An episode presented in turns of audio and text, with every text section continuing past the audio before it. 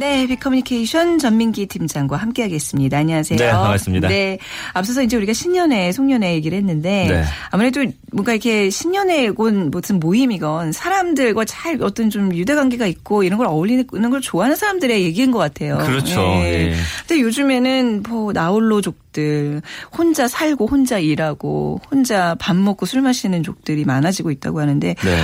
많이 늘어났어요. 그러니까 요즘 뭐 혼밥 혼술이라 그러나 봐요. 이거 네. 단어를요. 처음 들어봤어요. 그러니까 혼밥은 혼자 밥 먹기, 어, 예, 예. 혼 술은 혼자 술 마시기의 줄임말인데 어, 이런 것들이 요즘에 많이 뜨고 있습니다. 네. 예전엔 사실 뭐 혼자 술을 마신다. 어, 상상 뭐 정말 뭐 네. 실현을 당했거나 그쵸. 회사에서 잘렸거나 그렇죠. 뭐 아버지들이 뭔가 보증 섰다가 맞아요. 가족한테 말 못할 큰일 당해 가지고 네, 혼자 그렇죠. 포장마차에서 한 잔 하시거나 그 이미지인데. 그런 느낌이었는데 요즘에는 사실 그냥 혼자 마시고 먹는 거에 대한 이런 2030 세대들의 어떤 그런 문화 자체가 형성이 돼가지고 음. 전혀 뭐 부끄럽거나 뭐 네. 외롭거나 그런 문화는 이제는 아닌 거죠. 네. 예. 그 SNS상의 사람들의 반응도 이렇게 많이 뭐 부정적이고 뭐 그렇진 않다면서요. 그렇지가 네. 않습니다. 네. 이제 혼밥과 혼술이 SNS 상에서 올해 이제 15,000회 정도 이제 언급이 되고 있는데 네. 연금량이 2014년에 비해서는 7배 늘었고요. 네. 4년 전인 2011년에 비해서는 20배 가량 지금 늘고 있는 겁니다. 그러니까 어. 이제는 혼자 밥 먹는다, 혼자 술 먹는다 이런 것들을 SNS 상에 자연스럽게 올리게 되는 그런 음. 변화가 생긴 거고요. 연관 감성어도 보면은 뭐 즐기다, 멋있다, 맛있다 이런 긍정적인 감성어들이 상위에 올라 있습니다. 네. 2014년에는 비슷한 감성어가 뭐 좀 적게 언급 됐고요. 네. 2011년, 2013년에는 배고프다, 무섭다, 싫다, 음. 외롭다 이런 부정적인 감성어가 상위를 차지한 것과 비교해도 이제는 큰 변화거든요. 저 같은 경우도 이제 자취를 오래 하다 보니까 뭐 어. 혼자 밥 먹는 거에 대한 이제 어떤 거부감이라든지 이런 건 많이 없거든요. 아, 그 뭐 이제 막 사람들 엄청 많은 뭐 예를 들어서 구내식당 같은 데서 혼자 딱 용감하게 드실 수 있어요. 아무 아무 느낌 없이. 저는 이제 괜찮습니다. 어. 예. 근데 이제 사실 혼자 먹는 것 도 아닌 게 대부분 다 보면 다 휴대전화를 네. 그렇죠. 시선을 회피하면서 그러고 있어요. 네. 근데 이런 혼밥 혼술이 좀 자연스러워진 가장 큰 이유가 아무래도 1인 가구가 증가한 추세와도 맞물려 있겠죠. 그렇습니다. 이제 혼자 사는 사람들이 늘다 보니까 네. 뭐 어쩔 수 없이 매번 뭐 친구들 만나서 밥을 먹을 수는 없잖아요. 그러다 보니까 그렇게 됐는데 지금 한국 사회 네 가구 중에 한 가구는 네. 이미 1인 가구입니다. 그래서 네. 2010년에 이제 조사를 보니까 1인 가구가 85만 4,600가구 정도 돼요. 음. 그래서 전체 이제 가구 수의 24.4%. 네. 딱 4분의 1이죠. 그러니까 30년 전보다는 한 10배 정도 늘었습니다. 그때 당시 한 8만 5천 가구 됐으니까요. 네. 그 2030년쯤에는 이제 30%도 넘어설 전망이라고 해요. 이게 혼자 살다 보니까 뭐 혼자 밥 먹는 것은 당연히 익숙해졌고요. 사회적으로도 혼자 무엇인가를 하는 것에 대한 어떤 여론이라든지 반응이 뭐 이제는 그렇게 나쁘지 않습니다. 그러니까 혼자 사는 사람들이 혼자 밥을 먹고 혼자 술을 마시게 되고요. 요즘 TV 프로그램 보면은 이렇게 혼자 사는 사람들을 또 조명하는 그런 프로그램들도 많이 맞- 생겨나고 맞아요. 있는 추세입니다. 그러니까 이게 뭐 사회 어떤 뭐 그림자처럼 부작용에 그런 걸 초점 맞추지 말고 우리가 사실 그동안 너무 관계 속에 너무 묻혀 있었잖아요. 네. 저도 약간 그런 류인데요. 너무 뭐 이렇게 뭐 단체로 하는 게 너무 많은 거예요. 그렇죠. 막 하루에도 몇 번씩 누구와 약속을 잡고 있고 그렇죠. 그 약속 조정하느라고 근데 그러다 보면 나를 잃어버린 경우가 많은데 이제 최근에도 그, 그 김정우 교수가 뭐 격하게 외로워봐야 된다고 이제 막 주장하고 있잖아요. 네. 그런 식으로 좀 이렇게 혼자에 대한 개념도 우리가 긍정적으로 다시 한번 살펴볼 필요는 있는 거예요. 근데, 맞습니다. 근데 약간 지금 우리가 지금 전민기 팀장님이 알- 지금 얘기해 주시는 그 혼밥 혼술 조금 뭔가 이렇게 외로움 같은 게 좀 많이 묻어나서 마음이 좀 짠한데 음. 자, 사람들이 이렇게 최근에 혼자 많이 살게 된 이유는 어디에 있을까요? 일단 혼자 사는 네. 사람 한 500명을 대상으로 통계청에서 조사한 자료를 찾아봤더니 서울에 나 혼자 사는 사람들이 혼자 사는 음. 이유 51.5%가 직장과의 거리 때문이었습니다. 그러니까 네, 가까운. 곳으로 그렇죠 이사를 아. 가는 그런 상황이고요. 가족으로부터 독립하기 위해서가 37%. 그리고 함께 있던 가족의 이주, 뭐 이별 네. 때문에가 한 14%, 네. 뭐 취업이라든지 진학, 고시 이런 공부 때문에 어, 음. 떨어지는 경우가 한 11% 정도 됐고요. 그 다음에 학교, 학원과의 거리 뭐 이런 순으로 결과가 나타났습니다. 그렇군요. 결국 자발적인 나홀로족은 거의 다 아니란 얘기네요. 그렇습니다. 음. 특히 혼자 사는 이후 1인 이 직장과의 거리 때문에가 네. 여성이 한 54.1%, 30대가 무려 62.5%, 음. 그리고 월 소득이 한 300만 원에서 400만 원 미만 정도가 67%, 또 독거한 기간이 짧을수록 높게 나타나는 현상을 보여줬습니다. 네. 이렇게 1인 가구의 증가를 단적으로 보여주는 현상들이 오늘의 주제죠. 혼밥 혼술로 나타나고 있습니다. 그 혼밥 혼술을 어쩔 수 없이 하는 경우들도 있겠지만 이게 뭐 만족도랄까요? 네. 다 이런 걸 이게 이제 다 익숙해서 어느 정도 즐기고 계신다고 봐야 될까요? 어때요? 이제 뭐 피할 수 없으면 즐겨라 이런 것들이 그러니까요. 좀 투영이 된 것 같아요. 뭐 네. 뭐 어쩔 수 없이 혼자 먹을 바에는 내가 음. 왜 죄인처럼 구석에 네. 몰래 네. 이렇게 앉아서 먹느냐 그냥 네. 즐겁게 맛있게 먹겠다 이런 네. 그런 생각들이 많이 자리 잡은 것 같은데 음. 혼자 사는 생활에 대해서 한 63.8% 정도는 만족을 하고 네. 있습니다. 만족하지 못한다는 대답은 한 6.2%밖에 안 됐고요. 음. 보통이다 네. 30.1%로 나타났습니다. 음. 서울에서 혼자 살기가 얼마나 편한지에 대해서 이제 분석을 해봤더니 69.3% 역시 편하다고 했고요. 보통이다가 한 23%, 불편하다는 응답이 7.4%가 됐습니다. 혼자 사는 게 이제 불편하지도 않고 만족스럽다 보니까 음. 1인 가구가 더 늘어나고 있고요.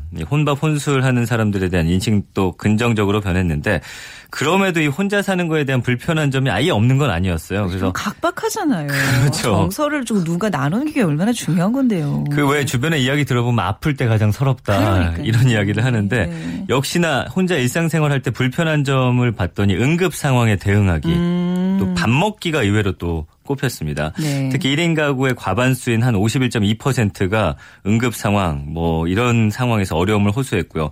주거 활동, 밥 먹기, 일상생활, 여가 활동, 문화생활 이런 음. 순으로 나타났습니다.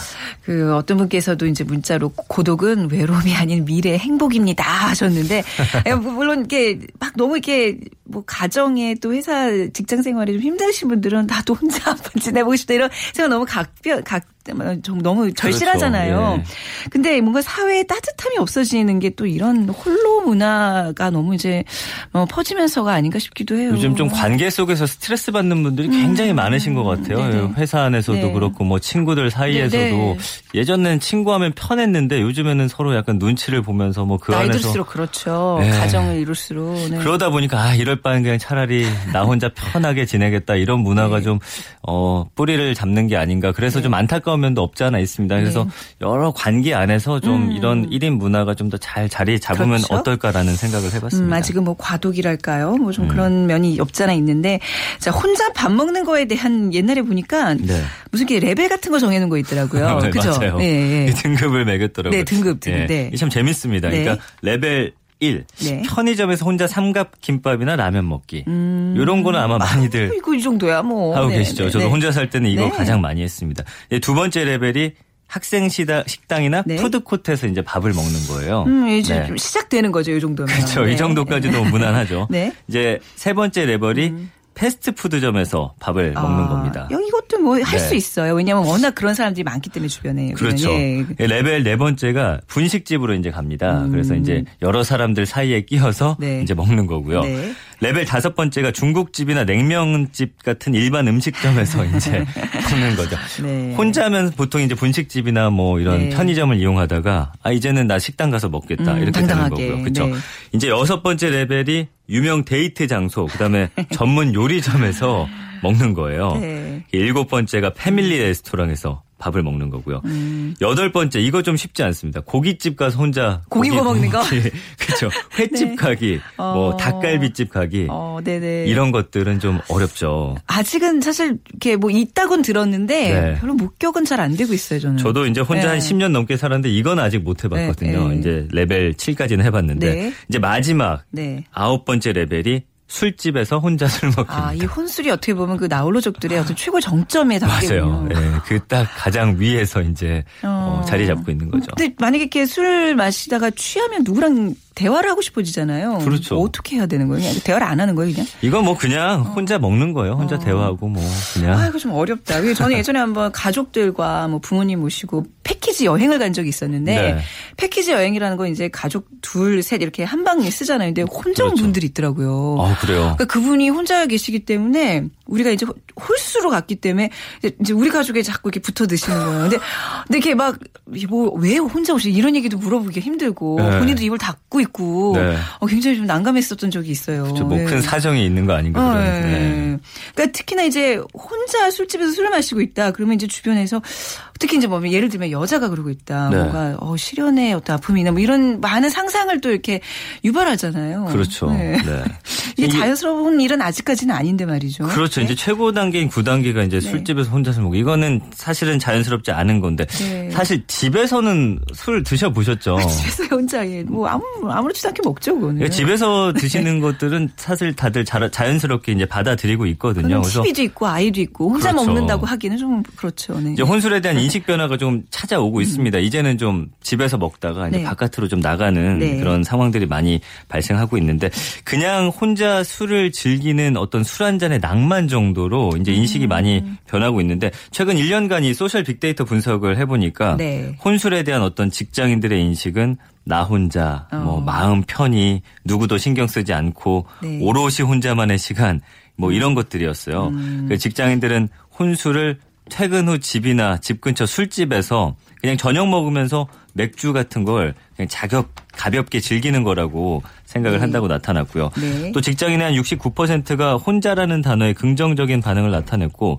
혼자 낭, 혼술 낭만조 이런 것도 음. 이제 새로운 트렌드로 떠오르고 있어요. 예전엔 문자 고민이 있다거나 말 못할 일, 뭐 친구들과 만나기 힘들 때 혼자 술을 마셨다면 이제는 그냥 낭만스럽게 나 혼자 음. 멋있게 어, 예전에 뭐 영화 보면은 네. 외국 영화 보면 혼자 와인 딱 먹는 그런 모습들 이제 떠올리는 거죠. 네. 그래서 모임과 회식 등에 지친 직장인들이 퇴근 후 스트레스를 이 혼술로 푸는 사람들이 많아졌고요. 어. 또 왁자지껄한 이 술 문화에 지친 사람들이 혼자 즐기는 술 한 잔의 어떤 편안함, 낭만을 느낀다고 합니다. 같이 마시면 또 상대방 또 스피드 맞춰줘야 되잖아요. 그쵸, 그러니까 그쵸, 네. 좀 천천히 즐기고 싶은데 그런 것들을 아, 못 하다 보니까 네. 좀 낭만적으로 혼자 술을 즐기겠다 어, 이런 거죠. 약간 왜 영화나 드라마 같은 데서 보면 뭐 안 좋은 일 있으면 혼자 딱 어디 술집 가서 바텐더와 얘기를 나누면서 먹잖아요. 맞아요. 그 정도는 뭐 혼술로서는 괜찮은 것 같은데 정말 왜 사면이 다 막힌 데서 나 혼자 벽 보고 먹는 건 진짜 아닌 것 같아요. 맞아요. 어, 나안 낭만적이에요. 쉽지 않습니다.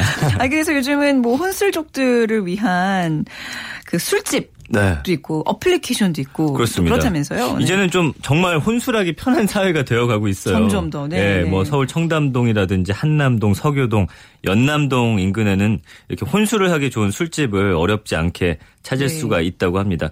혼술족을 위한 뭐 와인바라든지 음. 이자카야, 맥주, 펍, 소주집 종류도 다양한데 네. 어, 얼마 전에 그 오픈한 술집을 보니까 혼자 이제 앉을 수 있게 음. 불편하지 않게 이렇게 앞에 칸막이. 모니터를 하나 설치해줘서 앞에 모니터가 있어요. 예, 그래서 뭐 TV도 보고 본인이 하고 싶은 걸 하면서 음. 이제 술을 즐길 수 있는 그런 술집들이 나타났더라고요. 약간 이제 일본에서는 이미 이게 많이 시작돼서 예전에 맞아요. 뭐 네. 이렇게 뭐 아침 방송이나 이런 데서 어 굉장히 이색적인 문화하고 소개를 했는데 이제 네. 우리나라에도 이제 이게 보편적이 돼가고 있군요. 맞습니다. 어쨌든 아직까지는 아, 남자 네. 손님들이 네. 많은데 네. 여자 손님들도 조금씩 증가하는 그런 음, 추세라고 합니다. 네. 그러니까 이런 술집에서는 혼자 와서 맥주 시켜놓고서 책 보거나 뭐 네. 노트북도 하고 아까 말씀드린 대로 모니터를 통해서 뭔가를 음. 보기도 하고 이러다 보니까 혼술 족들이 근처에 이제 혼자 술을 마시기 좋은 술집들만 모아서 네. 쉽게 찾을 수 있도록 하는 그런 스마트폰 애플리케이션도 지금 많이 등장을 하고 네. 있습니다. SNS상에서는 이런 혼술에 대한 인식이나 행태가 좀 많이 변했음을 알 수 있다면서요. 그렇죠. 네. 이제 나홀로족은 음주와 네. 관련한 소비 영역에서 보면 뭐 모임이라든지 네. 회비, 친구라는 연관어가 포함된 음. 좀 소비를 절약하는 그런 행태를 많이 보이고 있는데 네. 한잔 맥주, 와인이라는 연관어가 포함된 음. 소비를 자신을 위해 투자하는 소비로 바라보는 그런 음. 성향들이 지금 많이 드러나고 있습니다. 그래서 직장인 혼자 한 잔 이런 세 개 키워드를 함께 포함하는 데이터 한 19,000건을 분석을 해봤더니 연관어가 맛있다, 네. 저녁, 좋아한다, 맥주, 퇴근, 즐겁다, 분위기, 뭐 행복 음. 이런 단어들이 지금 자주 언급이 되고 있습니다. 네. 그러니까 아까 말씀해 주신 대로 혼자서 먹는 술집을 뜻하는 혼술집의 연관어로 보니까 일본 혼술집에 대한 언급을 많이 했고요. 네. 특히 이제 일본어로 닷지, 이제 바 테이블이라는 어. 그런 자리를 선호하는 경향들을 아. 이제는 보이고 있습니다. 그렇죠. 이제 네. 그거는 이제 뭐 예를 들면 주막응장이나 어떤 바텐더와 함께 좀 얘기를 나눌 수 있으니까. 그렇죠. 근데 이제 금전적인 어떤 소비를 줄이기 위해서 혼자 뭐 있는 것도 이해가 되지만 사람은 감정을 소비해야 되거든요. 맞아요. 감정의 네. 소비마저 아낀다는 거는 좀 안타까운 일입니다. 문자들도 굉장히 뭐 공감하시는 분들 많으신데 네. 혼자서 패밀리 레스토랑에서 식사하는 남자분 지난주에 봤습니다. 짠하더라고요. 스테이크까지 시키고 드시고 가셨어요. 가지고 혼자 사는 거는 건강이 따라줘야 된다고. 70 넘어서 혼자 사는 건 무섭습니다. 맞아. 이게 또 이제 노년에 대해서 좀 다른 네. 얘기긴 합니다. 아무튼 이렇게 혼자 사람들 혼자 하는 것들 혼자 하는 사람들이 늘어나다 보니까 여기에 대한 우려의 목소리도 분명히 있죠. 그렇죠. 전문가들이 이제 나홀로가 대세가 된 사회를 좀 우려하고 있는데 네. 경제적, 심리적, 이 사회 관계적으로 빈곤함이 극에 달한 상황에서 음. 좀 남과 함께하는 게 모든 게 좀 부담스럽고 힘들어졌다는 이야기거든요. 네. 그래서 문화인류학자인 한 연세대학교 교수가 이런 이야기를 했습니다. 네. 노답 사회, 그러니까 답이 없는 사회에서 각자 자기 보존에 급급해져서 음. 남에게 손을 내밀 수도 없고 네. 또 내밀 줄도 모르는 상태가 됐다면서 SNS 때문에 혼자 있으면서도 혼자 있지 않다고 착각을 하고 있다. 음. 이런 분석을 내놨고요. 또 2030 세대들의 새로운 문화 코드로 자리 잡은 혼수를 두고서 뭐 일각에서는 얕아진 인간관계를 음. 보여주고 우울증이 심해질 수 있다면서 네. 좀 걱정하는 사실 시선들이 음. 굉장히 많이 있습니다. 네, 결국 사람은 혼자서 살아갈 수 없는 거잖아요. 그렇죠. 네.